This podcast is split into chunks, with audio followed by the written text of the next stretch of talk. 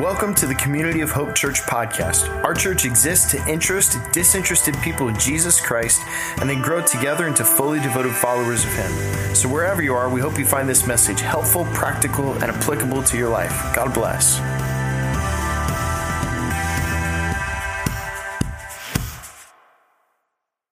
All right, take your notes out. We're going to dive in. We are in week four of our series. We're calling the series Long Story Short. Say it with me. Long story short. And here's what we're doing. We are using the Bible to help us understand the Bible.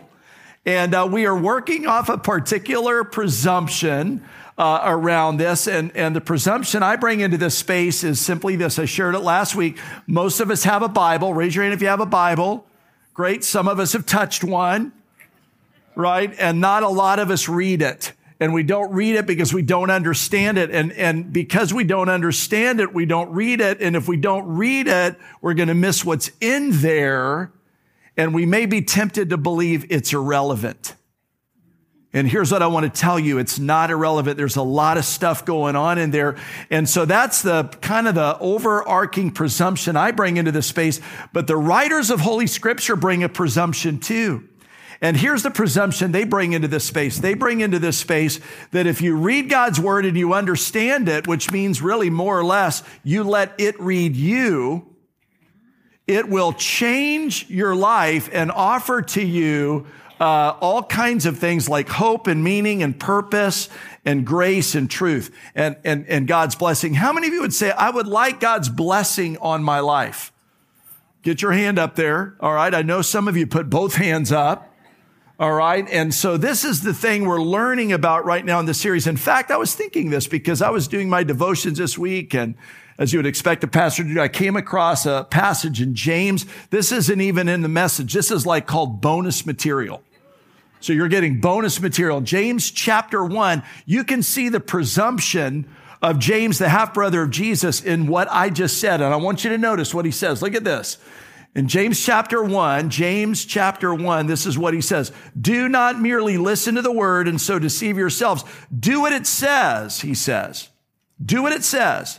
For if anyone who listens to the word but does not do what it says is like someone who looks at his face in a mirror and after looking at himself goes away and immediately forgets what he looks like.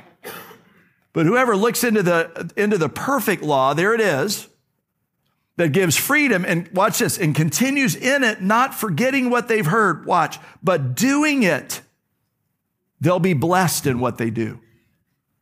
And so there, there's James really coming from this perspective that if we will, if we will come to understand God's word better, if we will welcome that pursuit uh, into our lives, our lives are going to, by the very nature of that, have greater clarity, greater meaning, greater purpose, greater hope. And the more I live on this earth, the more I realize we all need that, right? Amen.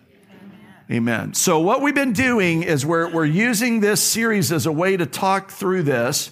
And uh, we are um, walking through the six major movements in Holy Scripture. You can take all of the Bible, 39 books in the Old Testament, 27 books in the New Testament, written over a span of 1500 years by 40 different authors, three different languages, three different continents. That's a lot.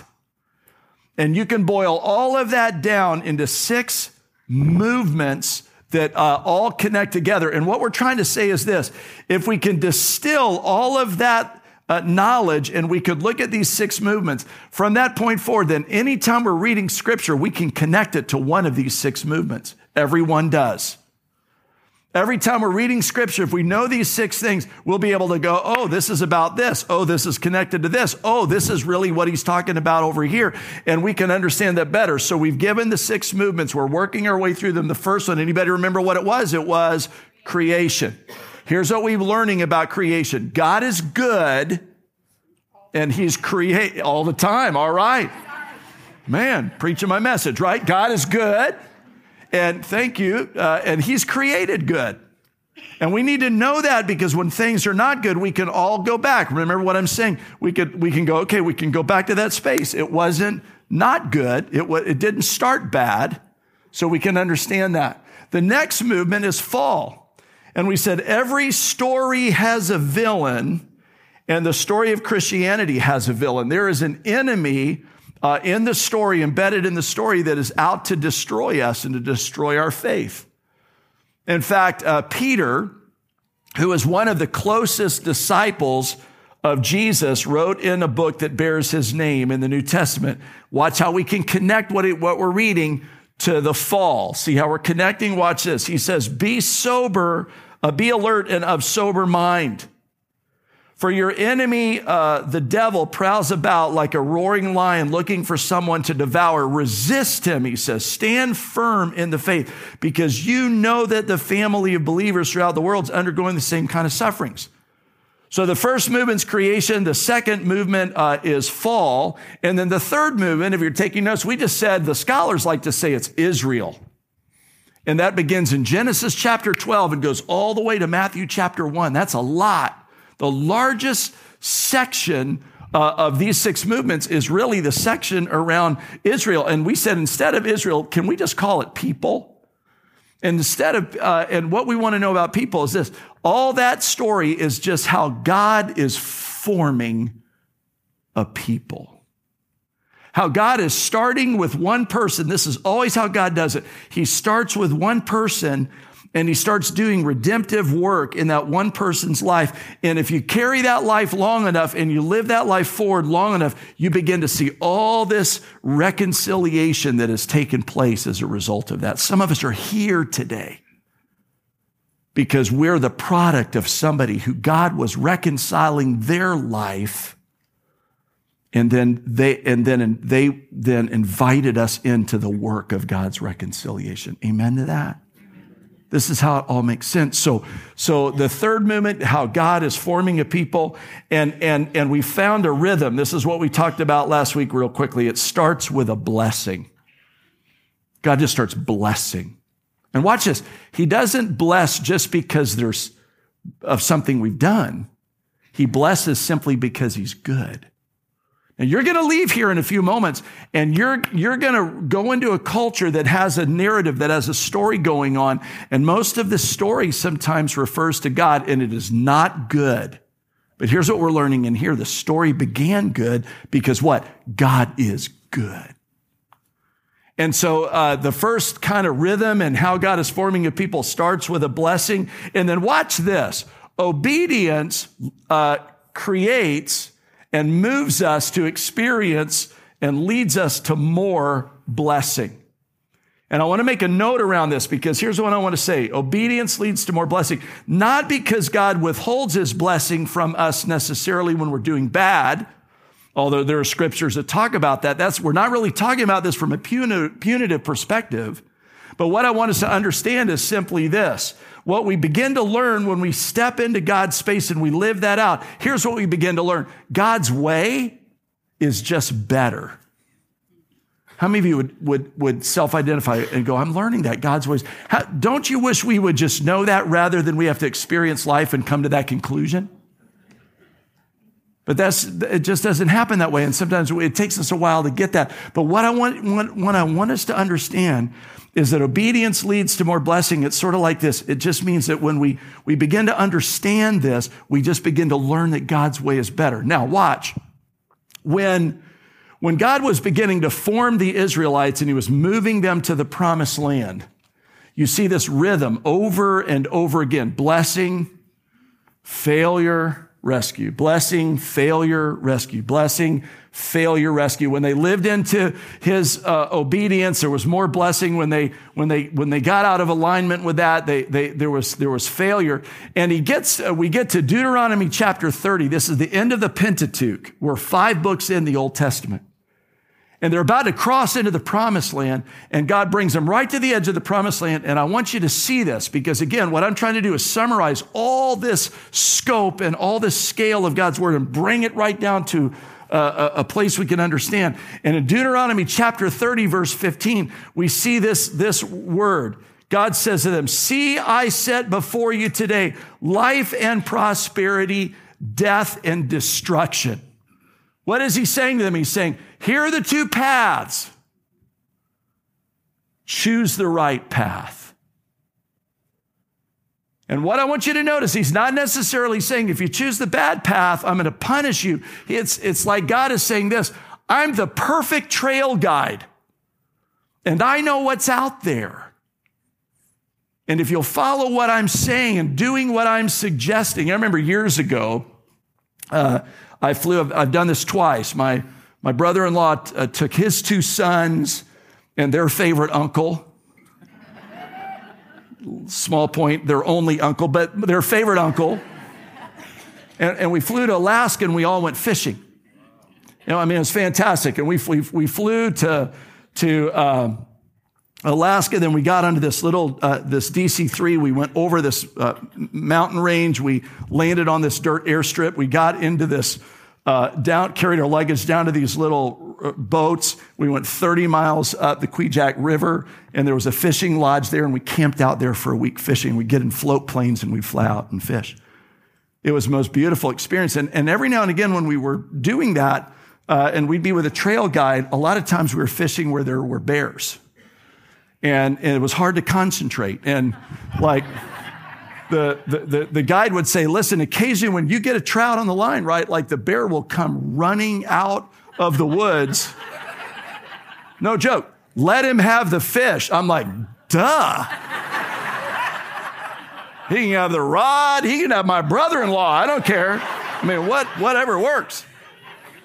But a lot of times we were with a trail guide, and the trail guide would take us down through these places, and he'd have these rocks together, and he'd just clap the rocks, like trying to alert the bear. He said, You don't want to come on a bear and have them not know you're there. And I'm like, Okay. It was crazy. And so God is saying, I'm the trail guide. Here, here's a path before you. Choose the right path. Choose the path. Now, interestingly, is what I want us to think about. Don't think about it from a punitive way. There are scriptures in there like that. Think of it this way. He's the trail guide. He knows. Follow his plan. Now, when David was writing about this very thing, watch how I'm moving us forward. Get a little later in the story, David's, David's talking about this very thing. And what David says is this in Psalm 16, verse 11. Notice what he says. The boundary lines have fallen for me in pleasant places. Notice what he's saying. The boundaries are there. But when I choose to live in the boundaries, they're spacious. It something about it feels right. A little bit later in the same in the same psalm, he says this: "You make known to me a path of life. You fill me with joy in your presence, with eternal pleasures that are at your right hand." There's something about living a way that that that that God can bless that is in itself transformative. I remember, I think it was uh, uh, Mark Twain who wrote one time, it's kind of interesting. He said, Tell the truth and you don't have to remember anything. Right? Isn't that great? And to prove, prove the point one time, this is a true story. He, he, he sent a, a cablegram to 10 of his best friends, actually, I think a dozen of his best friends and this is what it said on the telegram. He just sent one, one phrase. that said, Flee at once, everything is found out. And by morning, all of his friends were gone. What's, what's he saying there? He's saying that we, we, we have this stuff behind us. When we live into, in, into a way that God can bless our life, we don't have to be worried. We can be free. We can experience His grace. So now this morning, what I want to do, I want to take us all the way back. We're going to go back to the very first uh, scripture that we're looking at this morning. It's actually our theme verse of scripture. It's in the Gospel of John. It's in John chapter uh, 1, verse 45. And this moves us into the next movement, of course, which is the movement about Jesus. And I want you to just notice this little thing. It says, Philip found Nathanael and he told him, he said, We have found the one Moses wrote about in the law and about whom the prophets also wrote, Jesus of Nazareth, the son of Joseph. And the reason we chose that text is, is here's, here's what, what I've come to believe. All of us are searching for something. Interestingly, many of you all know the Copans, Vic and Kathy, and she's the executive director of our discipleship ministry there in they're in Israel right now. You go to Israel and you go to the Western Wall. And a lot of folks who are still over there still take prayers where they're looking for a Messiah and they stick those prayers in the Western Wall. And here's what you and I want to say today the Messiah has come, and his name is Jesus. And this is the thing that, that we're talking about. This is the next big movement in Scripture, and it's the movement about Christ. Because what we're saying is this we're saying, we're saying it begins with blessing, how God forms a people. And then obedience leads to more blessing. And I wish it could end there, but it doesn't end there. The next click is simply this disobedience leads us to exile. And you know what exile is? Exile, scripturally speaking, is to be someplace that you don't know where you are, and there's a chasm between you and freedom and you can't get out. That's the biblical idea of disobedience leading us off to exile, and it's stained every single one of us. We all know what it's like. Now, I was thinking about this because a lot of times in our culture, we don't, we don't really, I think, know what exile really feels like in our culture. Now, some of us who are here and and I think those of us who have a great testimony, those of us who have come out of really dark spaces, I mean, we may, we may get it, but, but collectively as a culture, can I just say this? We often don't understand this concept. And so all week long, I was trying to think about what are, what are some ways that can help us get our minds and hearts around this? Because here's the thing, at the end of the day, I don't want this to feel like a Bible study. And part of the challenge for me as a communicator, biblical communicator, is not to just create, uh, communicate concepts in ways that it feels like a study, but I want to warm your heart to it. And I want, I want you to understand, I want you to see it right in front of us. And I was thinking about this concept of exile. So exile is being carried off. It's in a place you didn't imagine you would be. There's a distance. There's a chasm. There's no way that you can get out. And a lot of us can't understand it. We can only understand it sort of anecdotally. I remember uh, back in, I think it was uh, in November uh, uh this past year. Of course, my daughter's here with her husband, Eric, and um, it was right before their wedding, and we were running errands, and we were going to go uh, get a car. We were going to run all these errands, and we came out to do all that. And Beth said, "Let's just take my car." I said, "No, let's take the truck."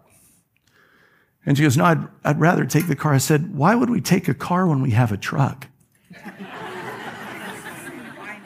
Let's take the truck. And so we went to take the truck. We're running all these errands, and, and I went to stop to get gas, and I went to start the truck. Yeah, you can see this coming, right?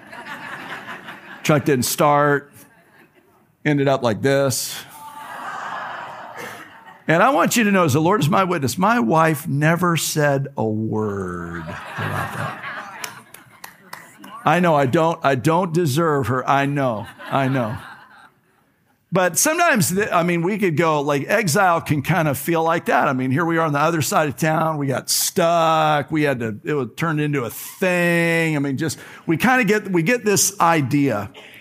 I remember when I was uh, growing up, I don't know if I've shared this or not. I, I, we would go to New England for vacation. My, my dad was from New England. My mom was from North Florida. They met and so when we were, I was growing up, we would go to New England. I remember one year we went to New England and we went with all of our cousins. We were all traveling together up there. It was this cool thing. I still, I remember it. And uh, my folks had, you know, picked uh, hotels where we'd stay. We'd drive. It took us three days to get up there. This is kind of what we did, the big family trip, you know, kind of a thing. And the last night we were staying, I think it was before we were to get to New England, we stayed at this place. And I, rem- I remembered in my childhood memory, it was this large hotel and i remember we were on the ground floor my cousins were on the lar- uh, on the top floor and we kept going up and down in the elevator right? And my dad took us aside and he, and he said um, there are other guests here not just us. Y'all remember those kind of talks right? And he said i want you to behave and do not i want don't get in look like look me in the eye don't get in the elevator anymore. So then i went out and got in the elevator and I was coming down in the elevator, and the elevator got stuck right? It's like the scripture that says, Be careful, your sins will find you out. And I got stuck. And, I, and my brother, at first, you know, the cousins were trying to get Dale out of the elevator. You know, it's kind of a thing. And they couldn't help. I said, don't, don't go get, I'm yelling on the other side. Don't go get mom and dad.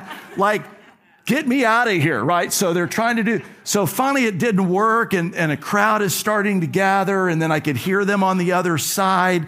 And I, and, and my, and one of my, I think it was my brother came up and he kind of said across the, the door to the elevator, mom is here. So, so I thought, uh, this is not going to end well for me. So I, I kind of ramped it up. So I started screaming, I can't breathe. Do you, do you remember trying to evoke compassion? when you know you're in trouble, right? I can't breathe. And finally, the maintenance guy pries open the door and I see this crowd. They kind of move in with compassion. I look above the crowd and I can see my mom's face. It did not look compassionate at all. And my mom kind of weaseled her way through the crowd, got right up to where the elevator was, took one step under the elevator, grabbed my ear, and pulled me out of there. And this is why my ears look like they do. I have been abused, okay? We only understand these things anecdotally. We don't really get the full weight of what it is to be in exile. And when the Bible talks about exile, it, it talks about it in spiritual terms. I was thinking about something that, that the one year anniversary is coming up that'll help us get a better picture of it. Maybe, maybe you remember it happened in Thailand last summer, northern Thailand. 12 kids, soccer team, right? Took an hour. I want to show you the team. There they are.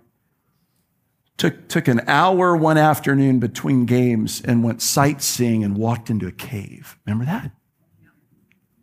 And then it started a deluge. And the water started coming so fast, the coach did the only thing he knew to do. He thought, I can't get everybody over the water. We'll just go backwards in the cave. And I think we have a diagram of what it actually looked like. And I want you to get the picture of this. They went down a half mile and backwards two and a half miles. Now, just let that sit in the room for just a moment. Down a half mile, backwards two and a half miles. And they were stuck in there for 30 days. In fact, when the rescuers came at first to try to get them, there was a suspicion they were in there. Uh, one writer, I was reading about it uh, a while ago, that said um, the water that was rushing into that cave and in and out of that cave was fa- faster current than the Colorado River at flood stage.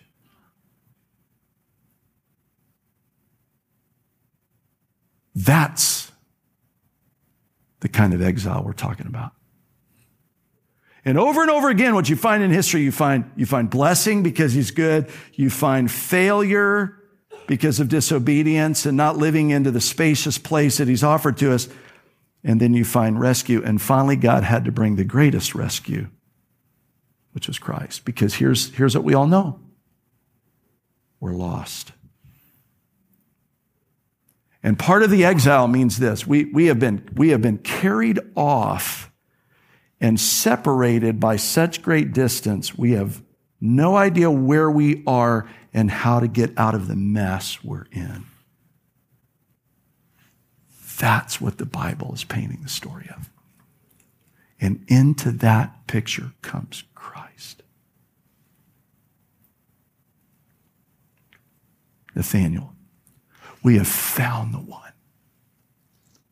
We have found the one that Moses referred to. We have found the one the prophet said. And his name is Jesus, the Messiah.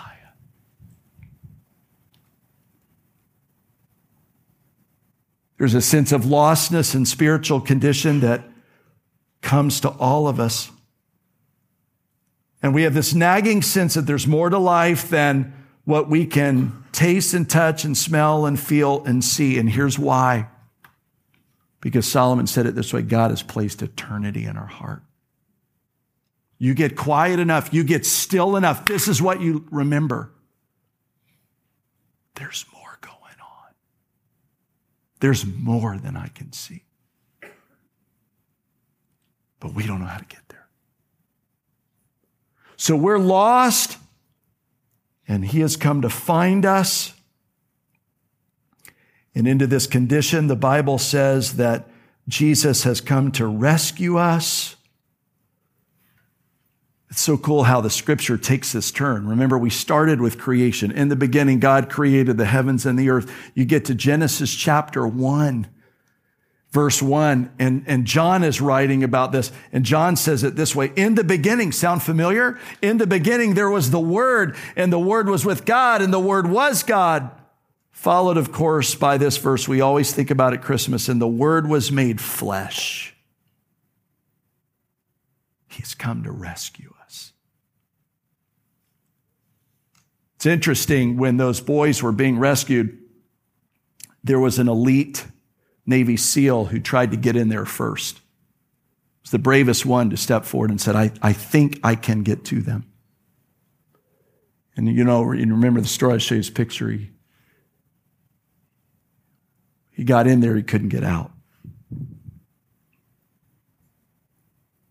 And so they kept working at it over the 30 days and they got in there to those boys. And watch this now, because you get the analogy.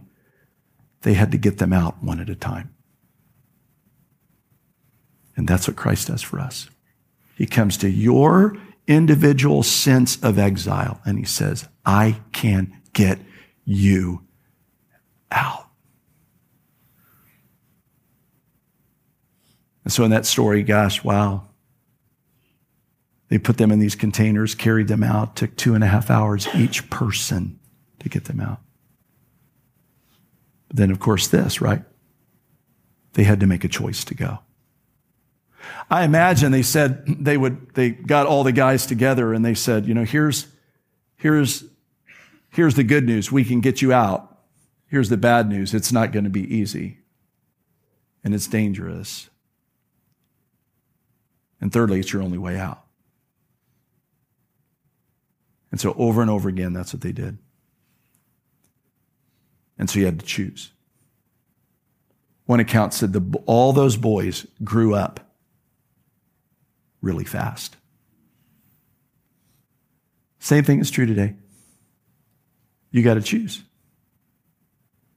And, and whenever you choose, can I just remind you, I think there's three things involved in a choice. The first, the first thing is, is this you have to choose when uh, the decision is momentous. I think, or no, I think when it's live is what I meant to say. Live means there, there's a real certain possibility that what we're talking about is true. Remember, remember what, what, what the disciple said. We have found the one. They're looking. They found him. So what was true for them is true for you, but, but, but the decision is live. It means there's a lot of certainty there. I mean, think about it this way. We're gonna, we're gonna elect another president, uh, in the future. It might be a Democrat or Republican. It won't be Trevor or me. Right? I know that's disappointing. But, but what I'm saying is this, there's no chance of that. There's chance of the other thing. That's, that's what it means to be live. Secondly, watch this. a decision has to be momentous which means it's important. A lot of decisions in our lives aren't, aren't really important. Is it chocolate or vanilla? Is it fish or chicken? Is it decaf or regular? Those are not really big decisions. But every now and again, watch, a decision comes along and it's important. It's momentous. And then lastly, it's forced, which, which means this you have to decide. They come in there to get those boys. Uh, none of those boys went, you know what, I think I'll wait. I don't really like that plan. There's got to be another plan. And somebody had to look them in there and go, this is your only shot. Choose wisely. So here's what I want to tell you The Bible's telling a story. The story is a biography. It's about a beautiful life who has come to re- rescue those who are in exile. And that's us. So make the right choice. I want to close and I want to ask you, we will often do this. This is a position of receptivity, just where you're sitting. Just place your hands palm down on your, on your lap. And let me pray for you. Lord, would you give us the capacity in this space to choose you? I pray for everybody in this room or listening online who has made a choice for you. And I, I thank you for that, Lord. I've done that too. I, I recognize in my own exile, there was no way out and you offered a way, spanned the distance, brought me into a spacious place, and now your ba- boundaries land for me in a spacious place. But there may be some of us here who have not yet decided. And God, would you remind them in this moment that the decision is live, it's momentous, and it's force, which means to not decide, to decide is to decide against. Give us the ability to step in to who you are. Reveal yourself by the power of your spirit. Show us that you are still rescuing the exiles, even still today. I pray for any who've never said yes to, to, you that they would right now say, Lord, come into my heart, forgive my sins, be my Lord, my leader, my forgiver, and my friend.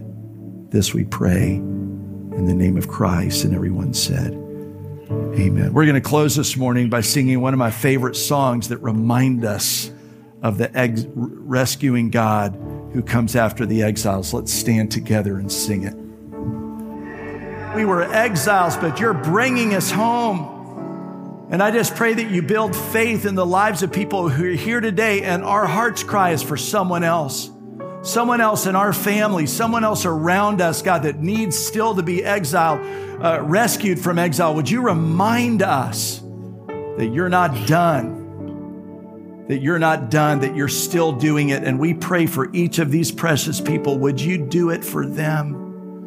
Would you rescue them? In the name of Jesus, do it, we pray, in your precious name. And everyone said, Amen. Amen. Praise God. Go in his blessing. Amen. We'll see you next week.